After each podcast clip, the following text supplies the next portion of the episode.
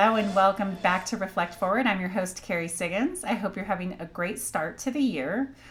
Although it's still a bit chaotic, uh, there's all kinds of interesting world events happening around us. And it's also not easy to come back after taking a little bit of a break, decompressing, and then having to jump right back into the craziness of leading a company in the midst of COVID. So I hope that it is exceptional and that you're managing the craziness uh, as well.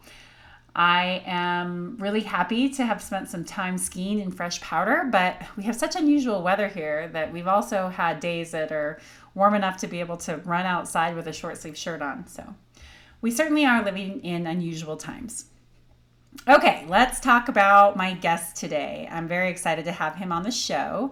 His name is Gabor George Burt. He is the Global Authority on Creative Transformation and Future Shaping Strategy. Ah, another strategist. I love strategists. He's the founder of the Slingshot Framework, which is an expansion of Blue Ocean Strategy. He was one of the core original experts of Blue Ocean Strategy, which is one of the most profound st- strategic management books out there. If you haven't read it, you need to. It is still as relevant today as it was when it first came out many years ago.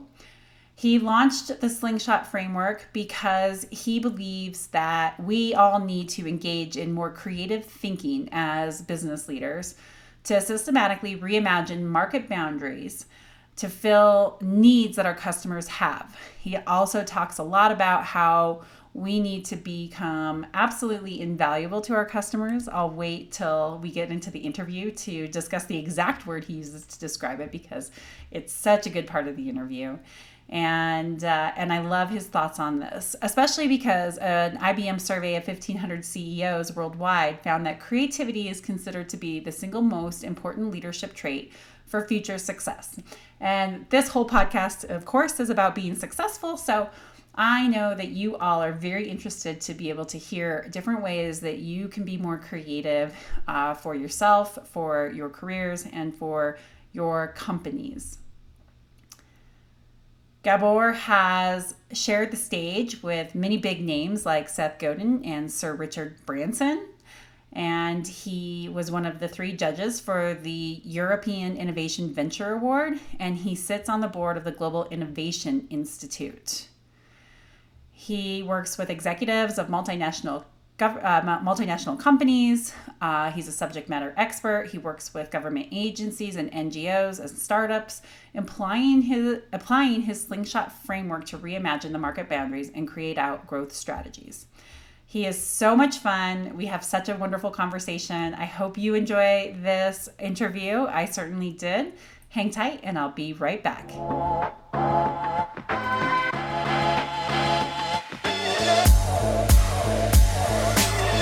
Welcome back, everybody. I'm so excited to have my guest today, Gabor George Burt. Uh, this is going to be an awesome interview, and we're going to jump right into it. So welcome. I'm so glad you're here, Gabor. Thank you, Carrie. It's great to be with you. I look forward to our conversation.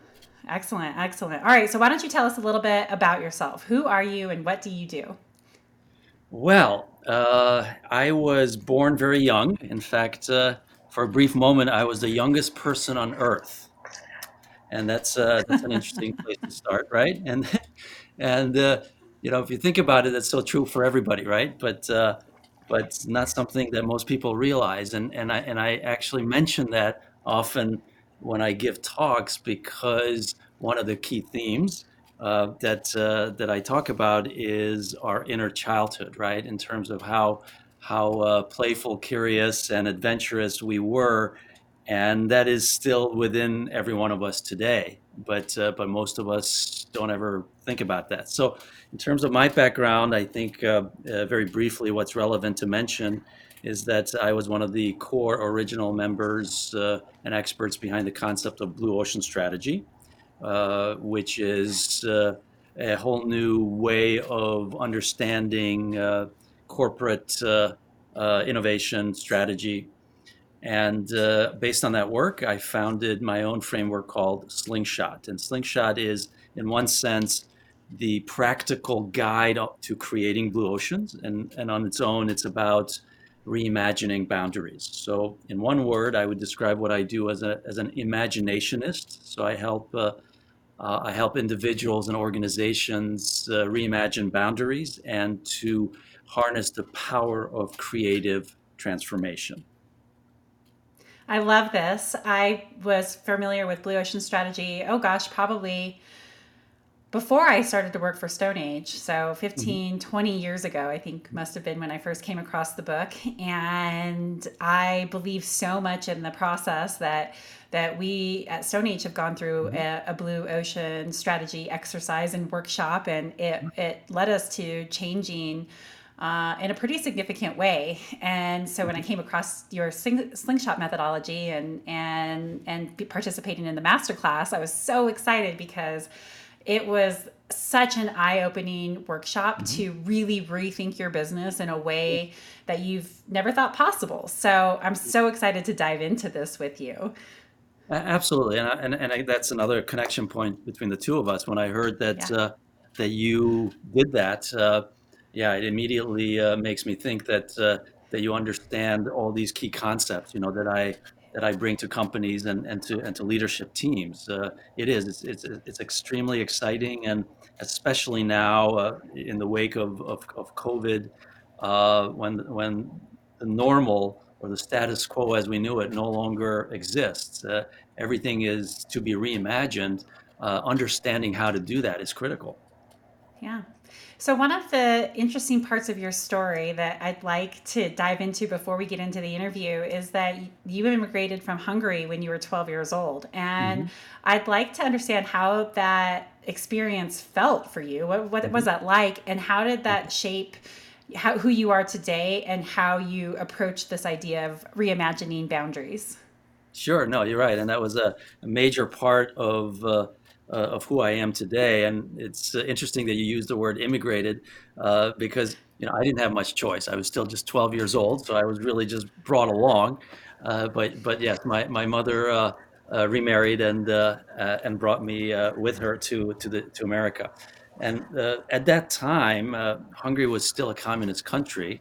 So growing up in the capital city, speaking Hungarian, learning uh, Russian and, and French, not speaking a word of English, and then being brought over to the East Coast and dropped off in a uh, small university town called Durham, New Hampshire, uh, was uh, an extreme uh, an extreme change. Um, and uh, and yeah, I, I think it did have a, a profound impact on me because as such an outsider, you immediately start questioning, right? So you start noticing the differences. You you start to uh, to see uh, cultural uh, manifestations, and and and all those things opened up all kinds of uh, of things in me. Whether it was uh, a curiosity about travel, an interest in understanding why things work the the way they do, and and and why people think the way they do. So that led me to uh, major in psychology in. Um, in uh, in college. Uh, it also made me very self-sufficient and self-reliant, as you can imagine, trying to fit into to uh, to a, uh, uh, a new environment at age twelve. And then the second part of that story is that I finished business school in nineteen eighty-nine uh, when the Iron Curtain came down. So I actually went back to Budapest at that time and uh, participated in by establishing and running my own uh, software company in what I think is one of the most fascinating uh, time and, and, and place in, in human history, right? During that decade, the nineties, the entire region of uh, Central and Eastern Europe transformed socially, culturally, economically, and politically, and, and mostly peacefully. And, and to have been able to not just witness that, but be an active participant in that was, again, just uh, just really profoundly uh, uh, impactful on, on uh, what I do and how I think. Oh, yeah, absolutely. I can only imagine coming from a from a communist, you know, upbringing, even though young um, in age and not necessarily fully understanding the impact, coming to a democracy like America and then being mm-hmm. able to participate in creating democracy uh, through the, you know, through starting a business and, and hiring employees and, and adding value. I can only imagine how exhilarating and also probably a little bit scary that was. And you're right. And that's so, so, so good that you picked up on that, because, you know, if you weren't there at the time, all you would hear all, are the positives, right? That finally communism is over, democracy uh, has come to, to Eastern Europe. And that's glossing over the reality, right? The fact is that that part of the world did not have a history of democracy. So they've never experienced that. Before communism, it was, uh, uh, it was a monarchy. So that had to be started from the ground up, and there were some serious challenges and difficulties. So, so you're right. I mean, having having uh, uh, having lived through that, experience that, and and, and being part of that uh, was was really really uh, meaningful. And and of course, it shapes what I do today, and this whole notion of reimagining boundaries, because that's what we were doing, right? Everything we were doing at that time uh, during that decade in Eastern Europe was. was complete change, and it was a complete transformation of everything that, that was there before.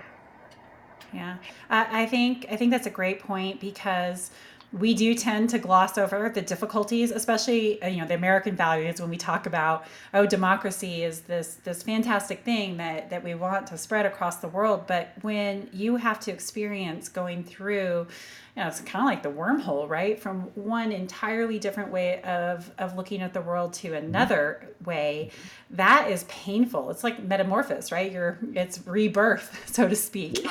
So I can yeah. imagine that uh, it's easy, it's easy, I think, for people to, to, to think like, oh, that's a great thing. It was uh, a liberation of so many different countries and so many people throughout Europe, but it was definitely not easy. Going through that kind of change is Is yeah. very, very difficult. And, and let me give you one example of that. So yeah. uh, uh, Hungarians, or you could more generally Central Europeans, are very creative by by nature, right? So if you look back at uh, whether it's science, art, uh, uh, literature, um, the, the number of uh, famous innovators or personalities through history is really well concentrated uh, in that part of the world. Uh, And uh, when uh, uh, the Iron Curtain fell and I established my company, I had some some young employees. And I thought that this this background, this cultural advantage of creativity would be some of the, the things that uh, that they would bring with them. But it was really the opposite. So, so that creativity was really kind of uh, educated out of them in the former system, and they all they were doing is looking for instruction, and they were afraid to do anything on their own. And so that that sort of uh, re-engagement of creative thinking had to be reacquired and le- relearned. So exactly, so so it was really a kind of a, a even on a on a personal or a psychological level, uh, just a, just kind of a great experiment.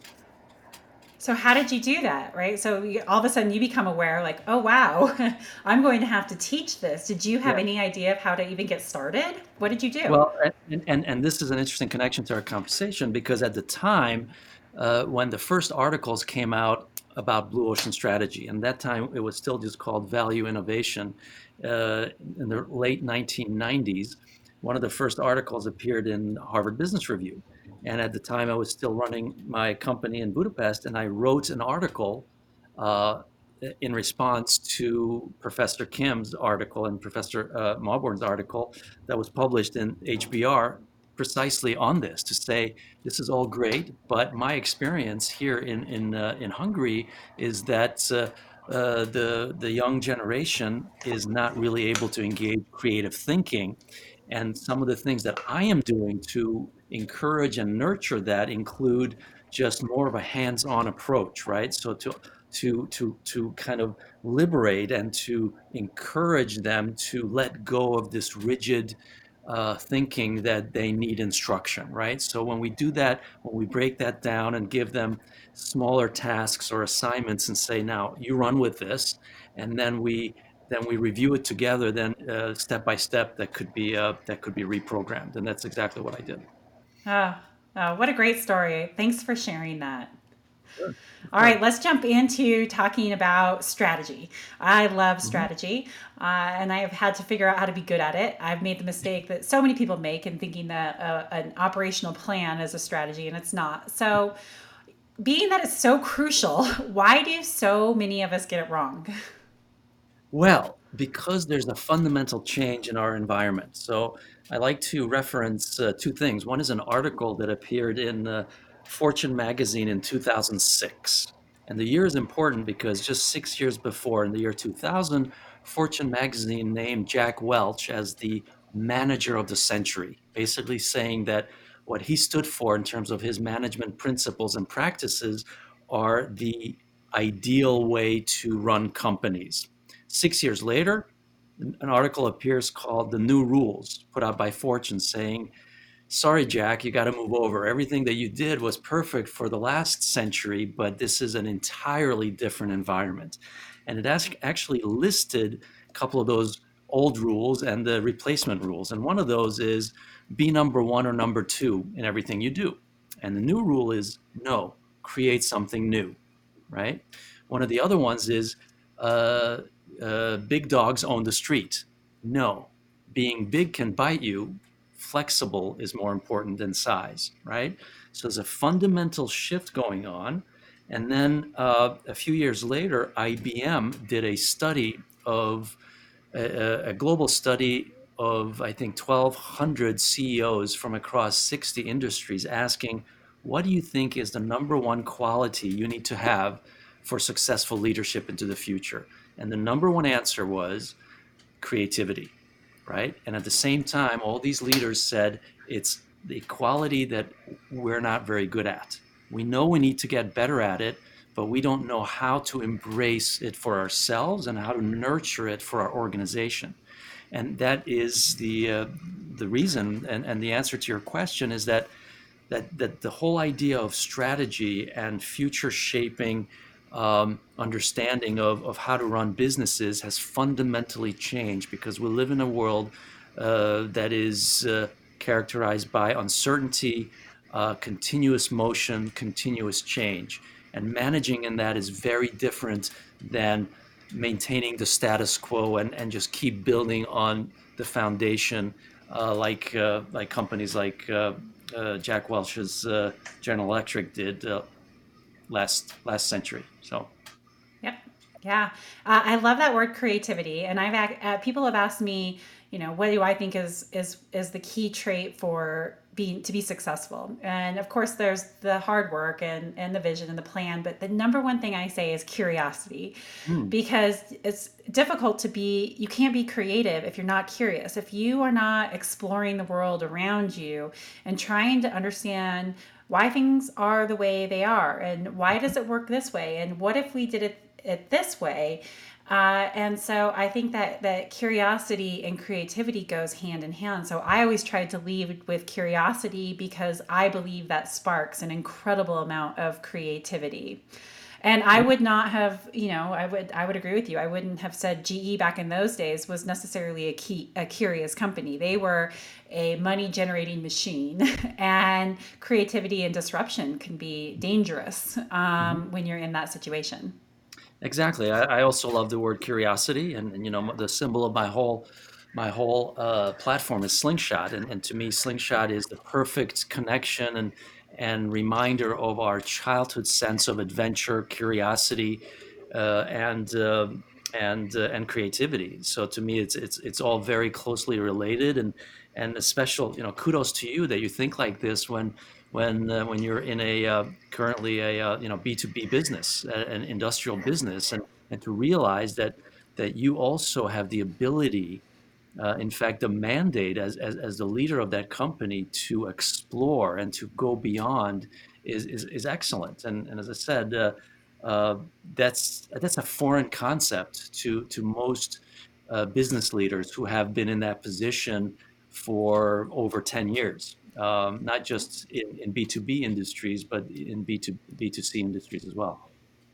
Well, I think it's such a it's such a, a relevant topic because you're right. So many people are afraid to be curious and to push um, push their companies into new spaces that might, I don't know, disrupt, revolutionize. Because when you're looking at short-term performance as the key measure, then it's really hard to say, ooh, I'm going to do this. I'm going to take this risk for the long-term payoff. And so we've been conditioned, I think. Leaders have been conditioned to not take yep. risks because we are measured on short-term performance. And luckily, Stone Age is an employee-owned company with two founders who are, by nature, uh, disruptively creative and curious. And so I feel really fortunate that I came in at a young age to a company like that where I could really express my curiosity and creativity and not have the pressures of short-term performance uh, that would really hurt our overall, you know, long-term creativity and positioning in the marketplace. I think that is great. That that's a really special and, he- and healthy environment. I also think, and, and, and I'm curious what you think of this, that this is actually the, to me, the natural state. So what, what's what's great about curiosity, creativity, um, and continuously asking questions is, is is that, to me, that's our natural state, right? So that that to me is when you really liberate people working for you and with you to really uh, engage their their their personalities, their their uh, their own talents. Um, and to fully contribute rather than uh, a very structured environment and just just following uh, following orders. And, and again, just going full circle to our, in our conversation, that was really one of the key downfalls of communism too, right? Which was uh, which was not a de- uh, which was a uh, not a demand economy, but really a, a supply economy. Everyone was told how much to produce, and that's how much you produced, or try to at least. And there was no uh, wiggle room for uh, creativity, innovation, or, or curiosity. Yeah, and I think that those those traits, you know, to, to focus on the do as I say, the orders, it just, it tramples the human spirit because yeah. all of us have a desire to feel part of something. We all have a desire to create value and to be valued and to be heard and seen. And curiosity and teaching people to question can be drawn out as simply simple as asking, well, what do you think? And we just don't do that so often, whether it's we don't care or we don't think we have time or yes. we think we're right or we just don't know. And mm-hmm. if we just stopped and asked each other that simple question, well, what do you think? A little yeah. more often, we would probably I don't know, draw curiosity and creativity out of people so much more. Uh, absolutely, and that's really also uh, the way that I uh, I work with uh, with my uh, partner companies, clients, and, and organizations. Is that I'm not a consultant, so I, I wouldn't come in and tell you what to do. What I do is I liberate the thinking of your team um, beyond what they thought they were possible. They, they, they were possible of, uh, of considering. So one of the things I do is I have a six question test, and uh, I do a wager to say, and you may remember if I did this in our in our master class, uh, to say that uh, I bet no one uh, will get more than two out of the six questions right, because you are you have these self-imposed mental boundaries of what you think is possible for your business and, and for your market and for your customers. And invariably, I win that bet. And they're very simple questions like, what business are you in? What do you think should be the goal of innovation? Uh, who do you think are your most relevant competitors? And that is the start of the journey. That's mind opening, right? So when, when you say that, that in terms of enabling people to ask questions, to be curious, they just need that impulse. They just need that, that spark. And that's what I bring. And then I, I share with, with them a methodology to now systematically being able to explore and, uh, and to, uh, and to uh, follow your curiosity. Yeah, I like this. I, and I like it in your book that you talk about how even the most successful businesses have these self-imposed boundaries and mm-hmm. that they hold them back and they might not even know it. So, you know, can you yeah. describe a little bit more of what that means and how you walk your clients through solving this problem? Absolutely. So, uh, I mean, one uh, one example of that is, and I mentioned this as one of the questions is, you know, what business are you in? So the uh, the uh, response of most people is to describe what they do, right? And and to reference something that they sell, something that they make, or a service that they provide. But that in itself is leaving a huge um, a huge market space completely unexplored, which is what is beyond that that uh, that product, that service, that that market space. So what I push them to do in that particular instance is to define their business, their value to their st- uh, their their target audience as widely as possible, right? So one of my uh, my favorite uh, quotes that uh, that I reference is by a former army psychologist who said that the human equation is to multiply joy and divide pain. Joy shared is joy multiplied. Pain shared is pain divided. It's a really nice statement, but the reason that it's so relevant is because I push every organization I work with to think of themselves as being in the business of multiplying joy and dividing pain for their target audience, right? And that's such a powerful mission statement, right? You're no longer constrained by a particular product, a particular service, a particular industry or market space. What you are talking about is a relationship with your target audience and, and being so close to those people that that you are understanding what they feel pain, pain by, and, and, and you celebrate joys and things that you do do for them to to uh, uh, that, that makes make them excited, that, that bring them delight. And that's the difference, right? So that's an example of of, uh, of how this works and, and why it's such a powerful, liberating way of, uh, of thinking. Yeah, I love it. Um, this is exactly what we came up with, the, the this mindset with the Stone Age assurance process. Mm-hmm. Uh, I'm sorry, promise. And it was all of this idea, and, and I we didn't use the word joy, bring our customers joy, but I love that because I think that that's so important. But it was all mm-hmm. around this, like, how do we make sure that we don't leave them anything to worry about? They know when they work with Stone Age that we've got their back. And mm-hmm. it has really just infiltrated our company and our customers mm-hmm. like, understand mm-hmm. it. It's this whole yeah. idea that it's the promise that we make, and we are going yeah. to do everything we can so that you don't have to worry about this portion of your job. Yeah. And we really looked at it through that framework as to, yeah. you know, how do you really solve your customer's toughest problem and make their lives a little less stressful than they did before they used your product Absolutely. Or service. And, and what you just said, it sounds so obvious, right? It sounds so simple. I mean, isn't that the purpose of every business, right? But it, what's amazing is that ninety-five percent of businesses get it wrong, right? Yep. They just don't focus on what they should be focused on, whether it's because their sights are on their competition, whether it's on technology, whether it's a misguided understanding of customers. So those that get it um, have a huge advantage, which is why companies that I work with on average increase their uh, their growth trajectory by three hundred percent. So so it's really powerful. And, and one of the other ways I kind of stimulate this sort of thinking is simply to ask, uh, if you were to if you were to go to your customers and ask, who is my favorite corporate partner, right? Or brand, if it's a B two C business, uh, would you be in their top five? Okay. And if the answer is no, then then why not? I mean, isn't that aren't aren't those your your most relevant competitors who are keeping you away from being considered as, as one of the one of the most important uh, uh, uh, relationships in, in, in your customer's mind? And if you are one of the top five, are you number one, right?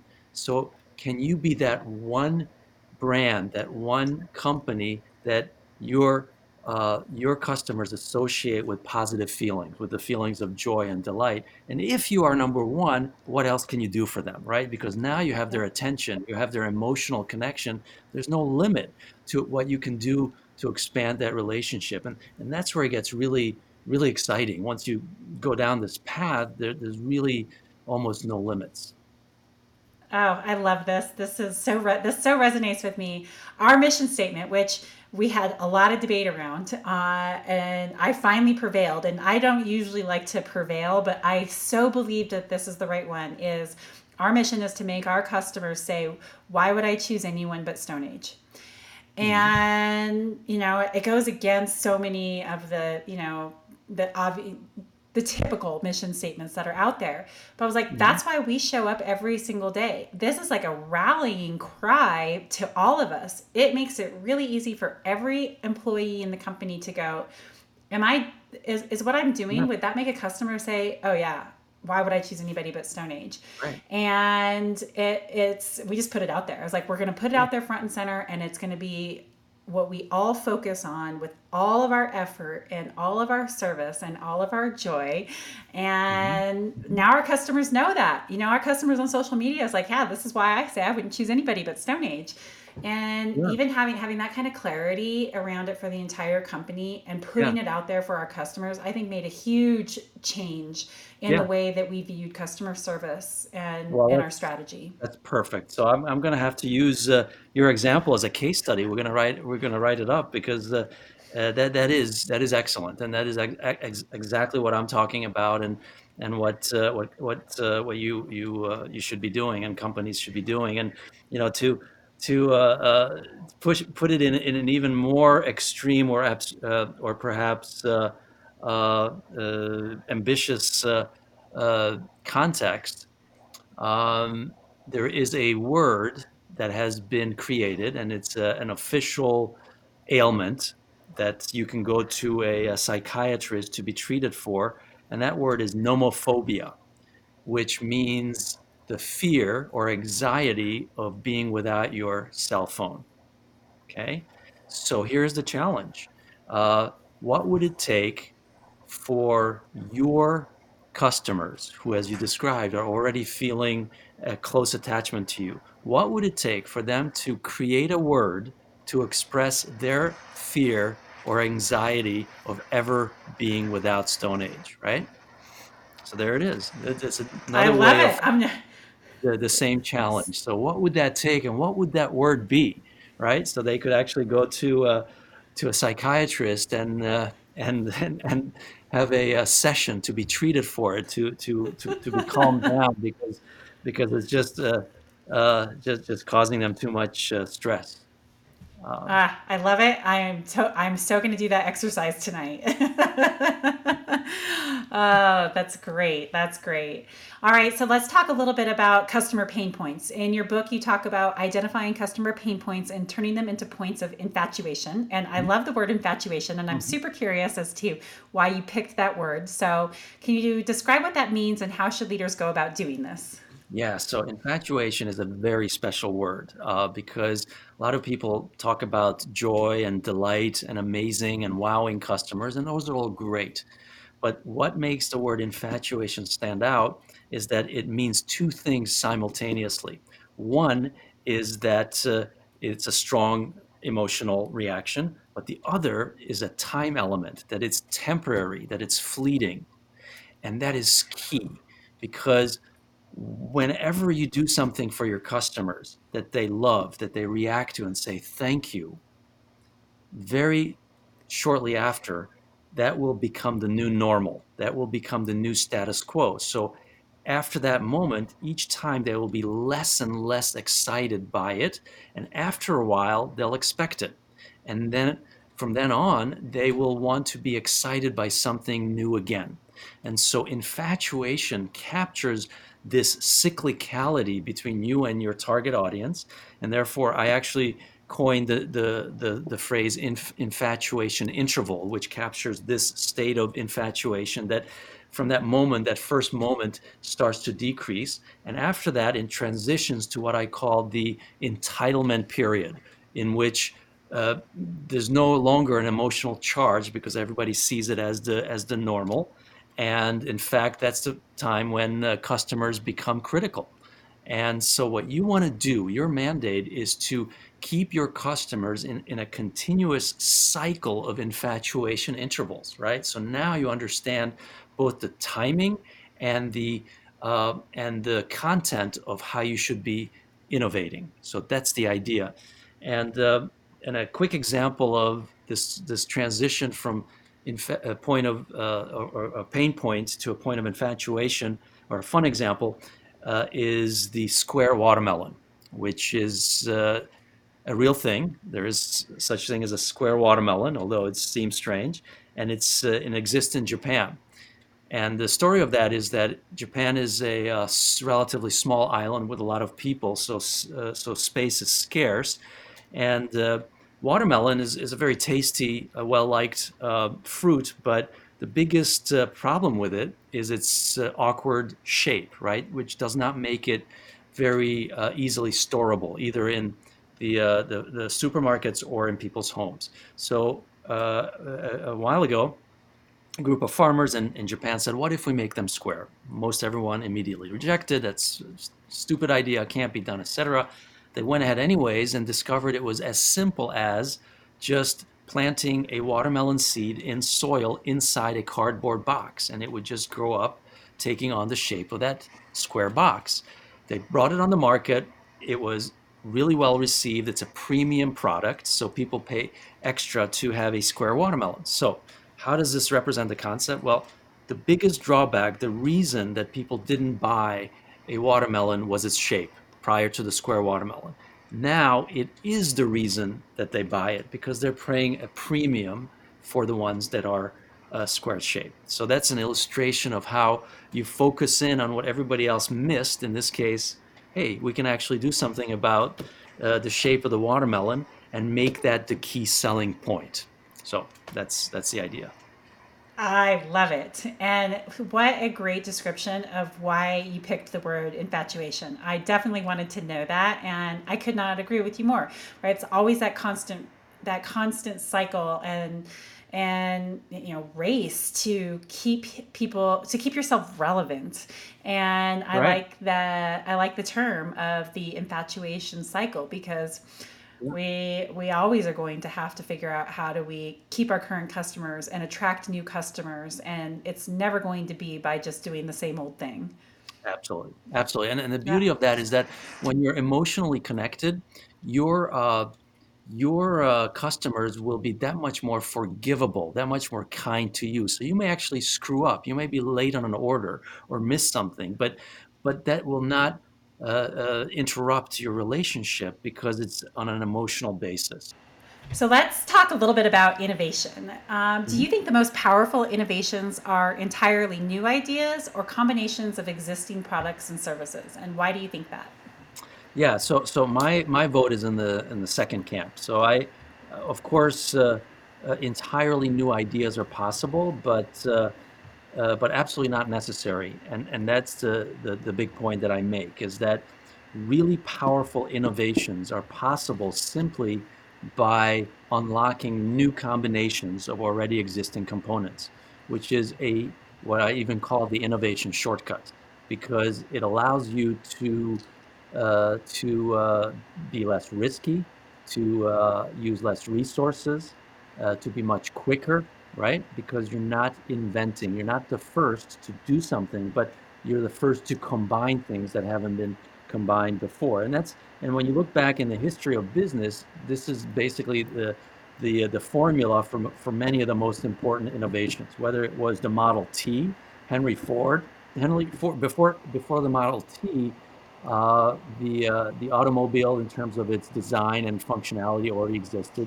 Uh, Ransom Olds already started using uh, assembly line uh, uh, for uh, in the automotive industry. So what uh, what Henry Ford did is very successfully take all those pieces and combine with an easily replicable, very uh, affordable design, and uh, and that was uh, the genesis of the Model T. Uh, t- in today's uh, uh, world. Uh, An, an easy example is Starbucks. You know, Starbucks is, I think, by now a thirty billion dollars company.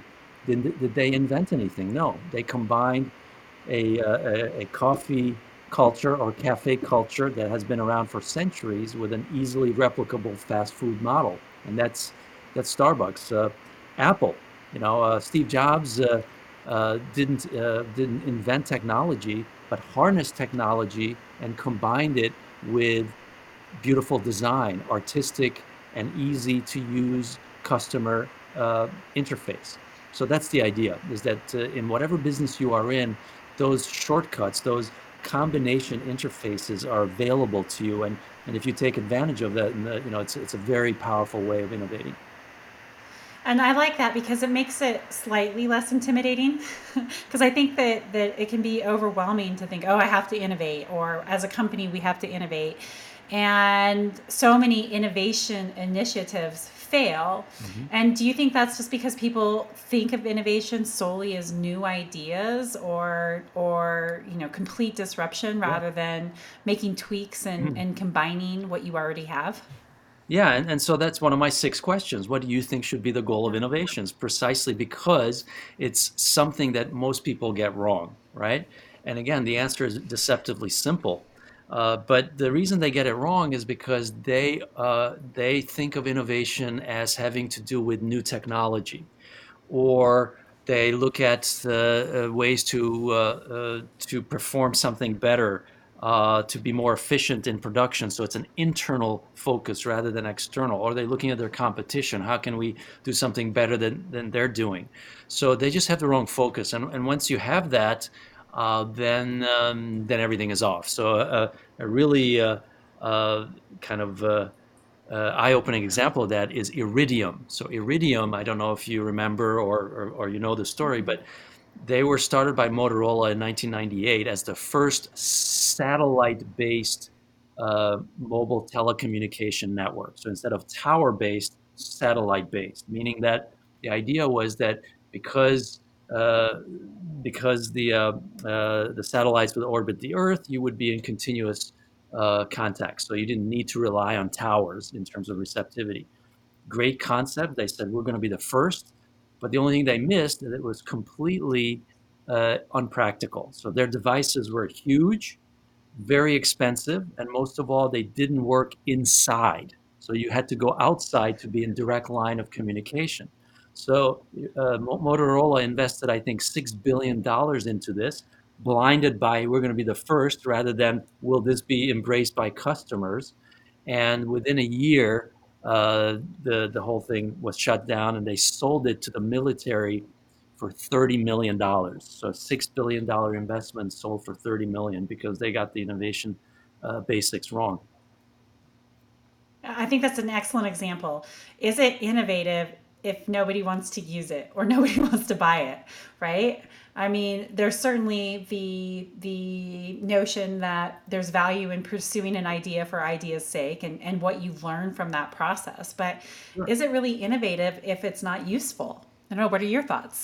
Yeah, well, you know, you can have other reason to innovate. You could be an artist and, and, and do things uh, or an academic. And but if you're if you're talking about business and, and you're the... Uh, the leader of a uh, organization, a company, and your mandate is to maximize the value of that, then you can't afford to miss like that. Then then you, yeah. you can't be doing things like this. Uh, so yeah, that, that's it. Obviously, yeah, you can, you can, there's many other reasons why you'd want to innovate, but if we're talking business and business success, then um, then you need to absolutely focus on what your customers will appreciate.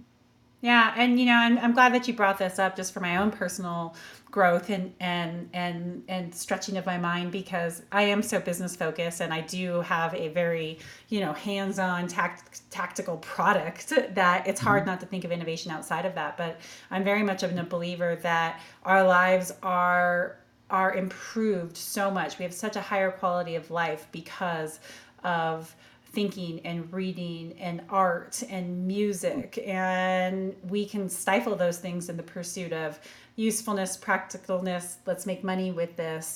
And it really isn't a holistic life if you're not um, if you're not you know enjoying all of those aspects. And it does take innovative people pushing mm-hmm. boundaries in all aspects of creativity to you know, to bring that kind of joy to people.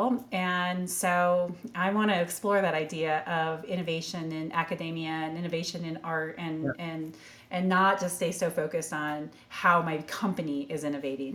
That's, that's great. And, and, uh, and that's, uh, absolutely something that, uh, excites me as well. So when we're talking about reimagining boundaries, I am just as involved in doing that for the government sector, for academia, Um, and, uh, and on a personal level, I have all kinds of interests that I pursue. And I think I think that's the, the core of all that is uh, the central notion of reimagining boundaries, because that's not limited to, to business. In fact, the subtitle of my book is Reimagine Your Business, Reimagine Your Life, right? Because it's just a way of how you look at yourself and your surrounding and your relationships, your target audience. As you define it, it doesn't just have to be your business target audience, but anyone that you're in a relationship with. And uh, and how do you continuously uh, make that fresh, and, and, and how do you uh, yeah. continue to push those boundaries? So yeah. Yeah. And, and, you know, you think about some of the systematic failures that we have in society, and it's around things that are institutionalized where there's not necessarily a lot of innovation happening. So, you know, you're looking at like how COVID is going to be disrupting education, the education system, you know, it's yeah. going to be different, and it needed to change a long time ago because it isn't equitable, and it shouldn't cost us hundreds of thousands of dollars to get a high quality education. And so, you know, how are all of those systems going to be break down, and how are we going to innovate in new ways? It's not necessarily about a product. It's really about saying the ins- the way that this has been institutionalized is not working. Yeah. Yeah. And we're going to be forced to do something different. Absolutely. That's why it's kind of an exciting time, if if we can look at it yeah. that way, because it's forcing all these issues to the surface. So we can't ignore them anymore, right? Yeah. Well, I think it comes down to, you know, if it seems so hard, right? And inertia gets us stuck. And so when you, you kind of can compare it to the transition from communism to democracy, right? There had to be something that was really bad that was happening. It really wasn't working, that it is forcing yeah. you to say, this is going to be more painful to stay on this track than it is to go through the change of getting on this new one. And COVID has done that for so many things. Yeah. Uh, and realizing like the pain of, of status quo is, mm-hmm. is, is not going right. to, it's going to be easier to change. It's going to be more fruitful to change, even right. though it's painful, than it is staying the course. Yeah, no, that, that is, yeah. it's an absolute catalyst. And that's true just yeah. with, with companies. So it's much easier to think about reimagining and transformation if you know you have to, right? That you have no choice, yeah. than when you're doing well, uh, when you can ignore it.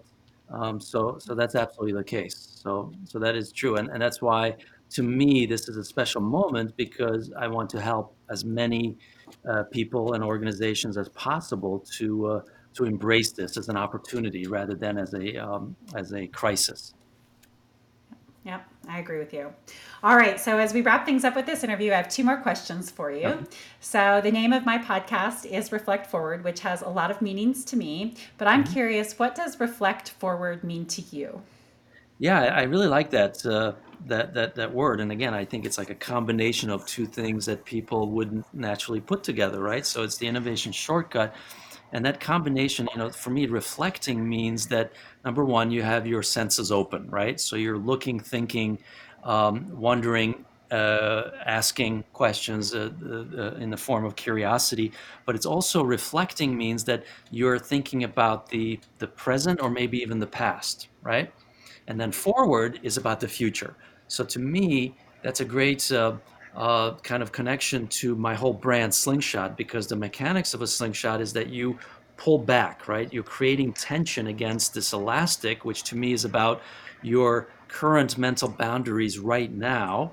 And when you do that, you can launch uh, the projectile forward. So by doing that, you're now embracing all kinds of new possibilities for the future. So I like Reflect Forward because of, you know, th- those two things, that it's about thinking and, and exploring boundaries, but also the interplay of those two words remind me of the mechanics of a slingshot. Yeah, good. I love it. That's a brilliant answer.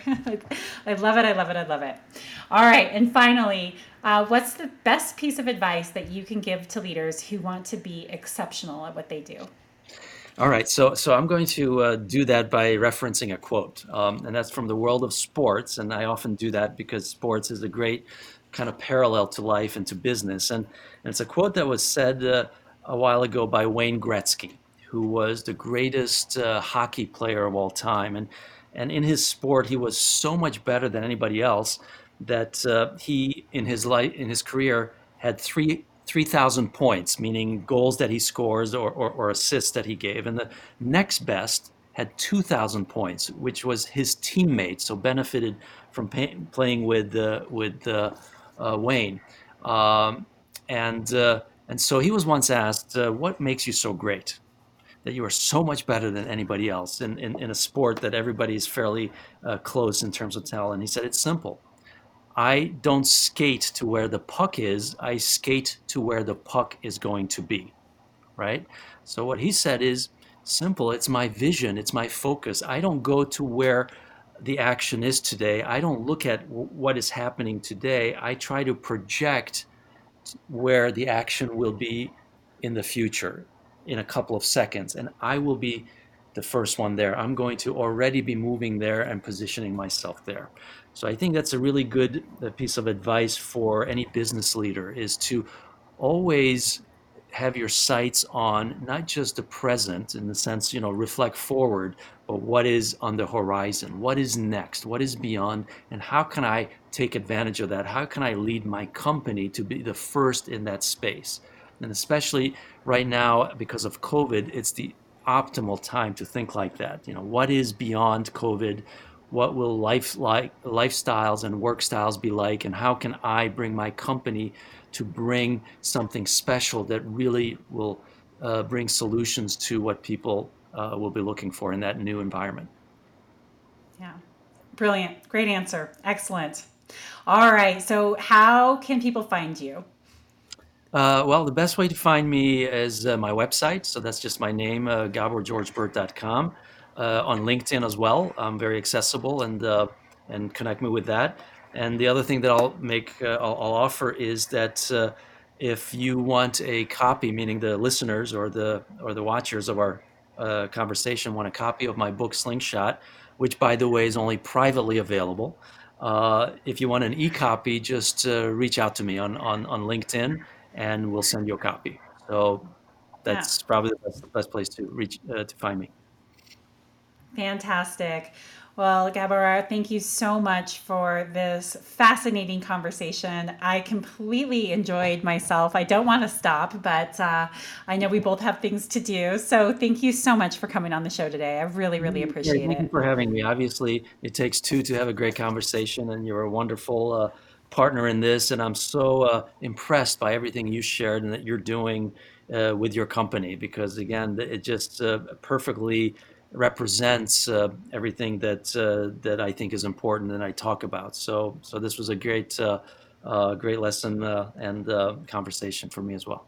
I know, we're kindred souls. I really do feel that way. Like everything you say, I'm like, yes. And we need to get that message out there. So uh, I look forward to uh, continuing to work with you in the future. So thank you so Absolutely. much. Thank you, Carrie. All okay. right. Yep. All right, everybody. I'll be right back.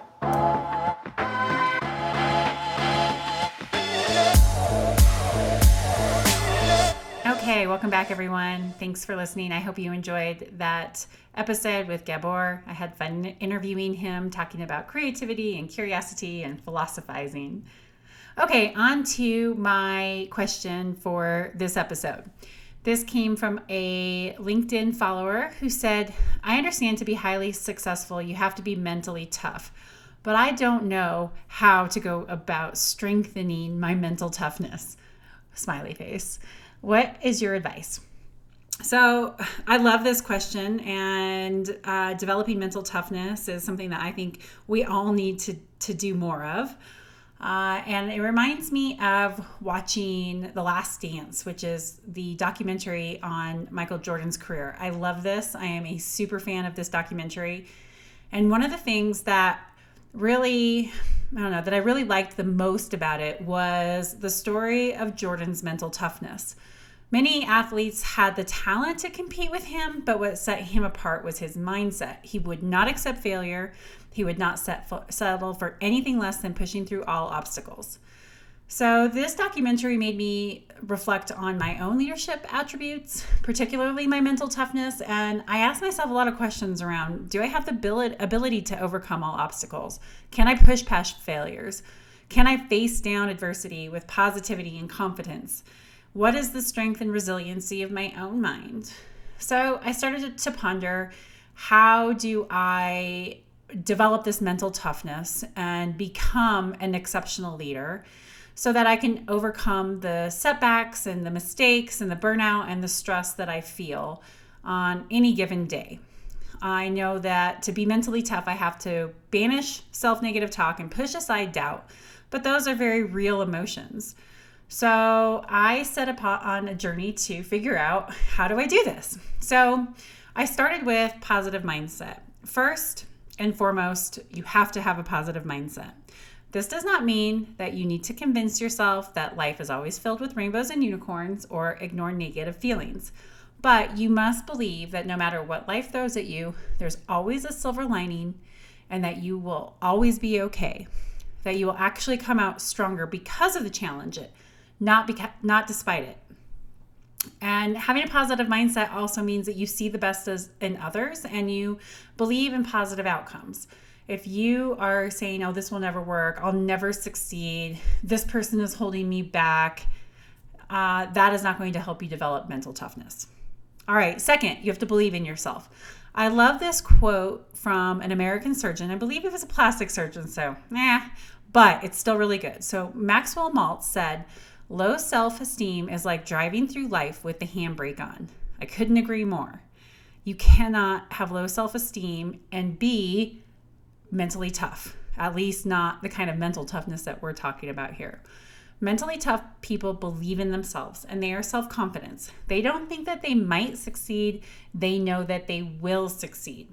Sure, we all have moments of self-doubt. There's no doubt. But when you do, take action and push through it. You will gain confidence by doing hard things over and over and over again. Third, do not be a victim. You can never blame others for what life throws at you. Instead, you must take full responsibility for everything that happens in your life. And I mean everything. Sure, I know that things happen that are outside of your control, but you can still take responsibility by asking yourself, how did I get into this situation? How am I in a position that I got hurt or let down or I made a mistake? That's how you can start to look to take responsibility.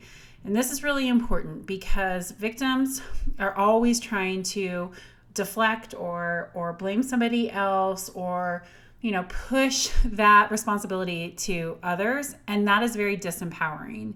So instead, when you say, hey, I'm responsible for my life, even the stuff that's out of my control, you are self-empowering. So step into this responsibility and take charge of your life. You will you will build your confidence and you will overcome those limiting self-beliefs when you refuse to be a victim of your circumstance. Fourth, challenge yourself. I know it's cliche to say you've got to get out of your comfort zone, but you do. Relentless pursuit of greatness is not a linear path. There will always be ups and downs, and the more obstacles you overcome and the failures that you face up to, the more resiliency you will build and the more confident you will become when you're outside of your comfort zone. And to me, this is the best definition of mental toughness, being comfortable, being outside your comfort zone. It's okay to feel scared and nervous. You just have to harness that fear and challenge yourself to push through because that's where the good stuff happens. And finally, you've got to do the work. Stop making excuses and get to work. The only way to get good at doing hard things is by doing hard things. The only way to develop mental toughness is to do hard work and develop your mental toughness. Stick with it. Push through difficult situations. Be willing to do more than the next person. Look, developing mental toughness is not about eradicating your weaknesses. And I know a lot of people think that I cannot be weak, and that is further than the truth. We all have weaknesses and we all have emotions that hold us back, like fear and intimidation. But that doesn't mean that it stops us from doing things. So don't eradicate your weaknesses and don't be cold-hearted toward yourself or others. The negative self-talk isn't going to get you to where you want to be. You want to instead develop self-awareness and dedicate a cultivate and de- sorry, dedicate and cultivate an I can do anything mindset. It's about persevering in the face of adversity. You need to take on every challenge that life throws at you with curiosity, why is this happening? Resolve, I will get through this, and self-compassion. Even if it doesn't go that well, I'm still worthy. I'm still a good person. I still love myself. It's about taking risks and building your confidence. The more you practice being mentally tough, the tougher you will be, you will get. Okay, so that's my answer so, to the question. Uh, so just to recap, have a positive mindset, believe in yourself, never be a victim, challenge yourself, and do the work. In closing, I will leave you with my favorite Michael Jordan quote. He said, "If you are trying to achieve, there will always be roadblocks. I've had them. Everybody has had them. But obstacles don't have to stop you. If you run into a wall, don't turn around and give up. Figure out how to climb it, go through it, or work around it." I hope that was uh, useful to you and inspiring. Thanks for the great questions. Please send them over to me. I'm happy to answer them on the show. I hope you have a great rest of your week, and I will see you at the next episode of Reflect Forward.